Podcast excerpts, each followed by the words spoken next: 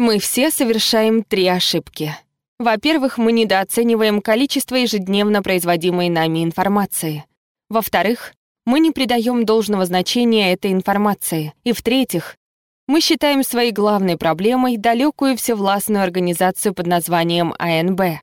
Безусловно, АНБ имеет самый широкий доступ, громадные ресурсы и лучшие средства, только во всем этом нет необходимости, чтобы за нами шпионить, потому что у нас и так все как на ладони, мы живем в стеклянных домах. Это Мальте Шпиц, член немецкой партии зеленых. В 2009-м он попросил телефонную компанию выслать ему все имеющиеся у них данные о себе. И компания Дочь Телеком ему отказала. После еще двух запросов ему прислали диск с файлом Excel в 30 832 строки. Это как три экземпляра «Войны и мира». Этот нескончаемый документ содержал данные с сентября 2009 по февраль 2010, то есть за 6 месяцев. Это было не случайно, так как летом 2008 Евросоюз одобрил директиву о хранении данных, которая обязывала любую телефонную компанию с 10 тысячами и более клиентов хранить переговоры всех своих клиентов от 6 месяцев до 2 лет. Мальты дали данные за полгода, как бы говоря, это все, что у нас есть, поскольку нас обязывает закон. Возможно, что года полтора они зажали. Тогда Мальты, не в состоянии столько переварить, отправил этот файл в еженедельник, который связывался с фирмой по визуализации данных для переработки той информации. Тогда те сопоставили данные Дочь Телеком с открытой информацией о Мальте, например, с его страничкой в Твиттере или блогом. Из всего этого они составили карту, которую вы сейчас видите. Это даже не столько карта, сколько электронный и пугающий Отчет о жизни Мальты. Мы видим, когда он едет в поезде, что делает в данную секунду, когда и где остается, когда уходит, как уходит, сколько времени проводит, когда обедает, спит, вот как, например, сейчас. Когда летит в самолете, кто ему звонит, сколько длится разговор, кто и какие отправляет ему сообщения, известно буквально все. И все это в интернете, все доступно.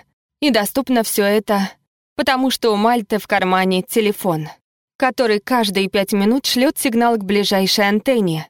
Что-то есть для меня. Новая почта, новое сообщение на WhatsApp. Не случилось ли чего в мире? Поднимите руки те, чей телефон в кармане делает то же самое. Так что наши телефоны каждые пять минут сообщают. «Я здесь, я тут, теперь вот тут. Смотри, вот он я».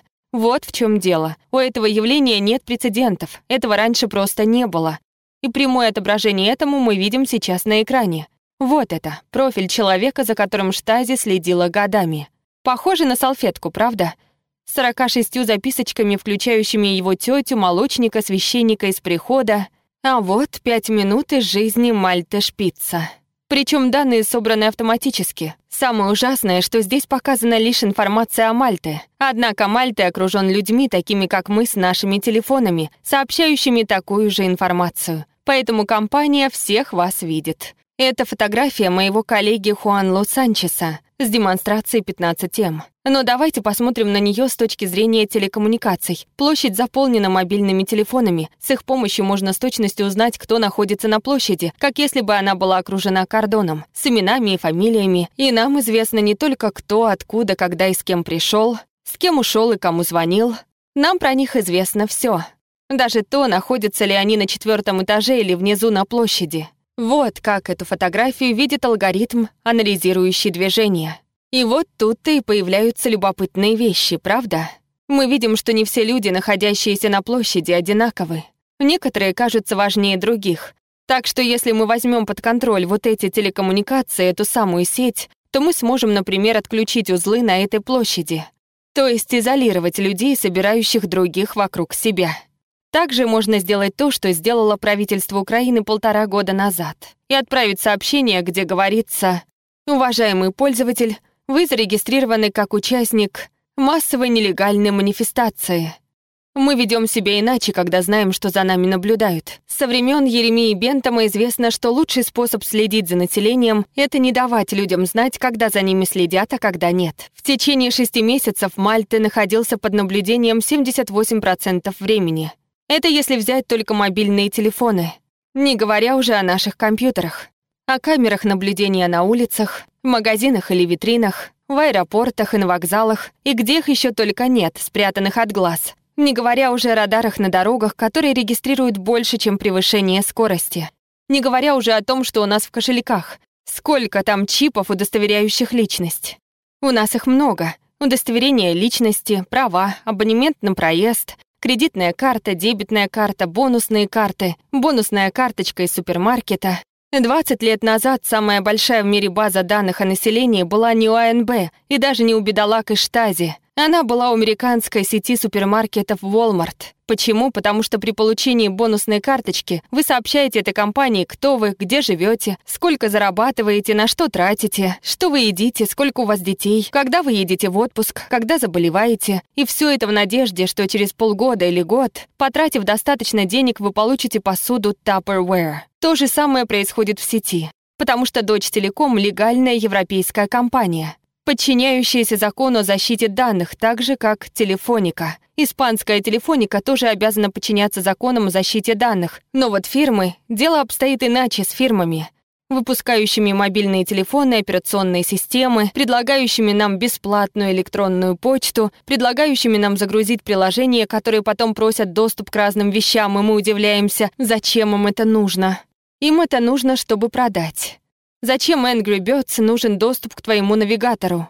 Чтобы сделать на этом деньги. Нашим наблюдателям все равно, что мы никто, что мы неважные персоны, потому что они алгоритмы, а не люди. Наш профиль создан автоматически. Он существует, хотя никто туда не смотрит. Но если однажды на него посмотрят и удача изменит себе, твой профиль, записи о тебе превратятся в твою прошлую жизнь. Ты можешь застрять в аэропорту, одной из 75 стран, где гомосексуализм нелегален. Или оказаться в стране, где фотографирование аптеки серийного производства издалека уже считается терроризмом. Такое случается в США. Или оказаться в Сирии, где людей отстреливают на улице. Особенно активистов и журналистов. Можешь оказаться в Мехико, где Лос-Сетас имеют доступ к информации от телефонных компаний. И тем, кто контактирует с полицией, отрезают головы. Есть много способов оказаться не в том месте, не в тот момент. Для этого даже не всегда нужно передвигаться. В Голландии устроили перепись, в которую с наилучшими намерениями были включены различные религии. Они хотели знать количество протестантов, католиков и иудеев для выделения средств каждому религиозному сообществу, каждой церкви или синагоге. И что же? Когда пришли нацисты, домашняя работа была уже сделана. Всего лишь 10% голландских евреев выжили во Второй мировой войне. Без этого списка эта цифра могла бы быть совсем другой. Я хочу сказать, что нам следует опасаться не АНБ, не коррумпированных правительств, не амбициозных компаний, пытающихся заработать на наших данных, и не каких-то там злодеев, намерения которых не имеют значения, даже если это плохие намерения. Главная проблема в том, что само наличие информации делает нас уязвимыми, и мы даже не знаем, чем это может обернуться. Занавески нужно вешать в домах. Нечего надеяться, что их вам повесят снаружи и вешать их нужно прямо сейчас. Пора начинать зашифровывать свои мобильные телефоны, свои сообщения, свои компьютеры. Пора начать задумываться каждый раз, когда нам предлагают бонусную карту, отвечая на это «хм, не только для нас самих», потому что состояние наблюдения — это одна из серьезнейших болезней демократии. Так что я вас призываю, придя домой, начните использовать Tor. А если кому-то интересно, чем вы занимаетесь, пусть запрашивают ордер на обыск. Большое спасибо. Перевела Юлия Калистратова, отредактировала Анастасия Квилинская, озвучила Елена Егорова. Спасибо за поддержку нашим подписчикам на Patreon'е и Boosty.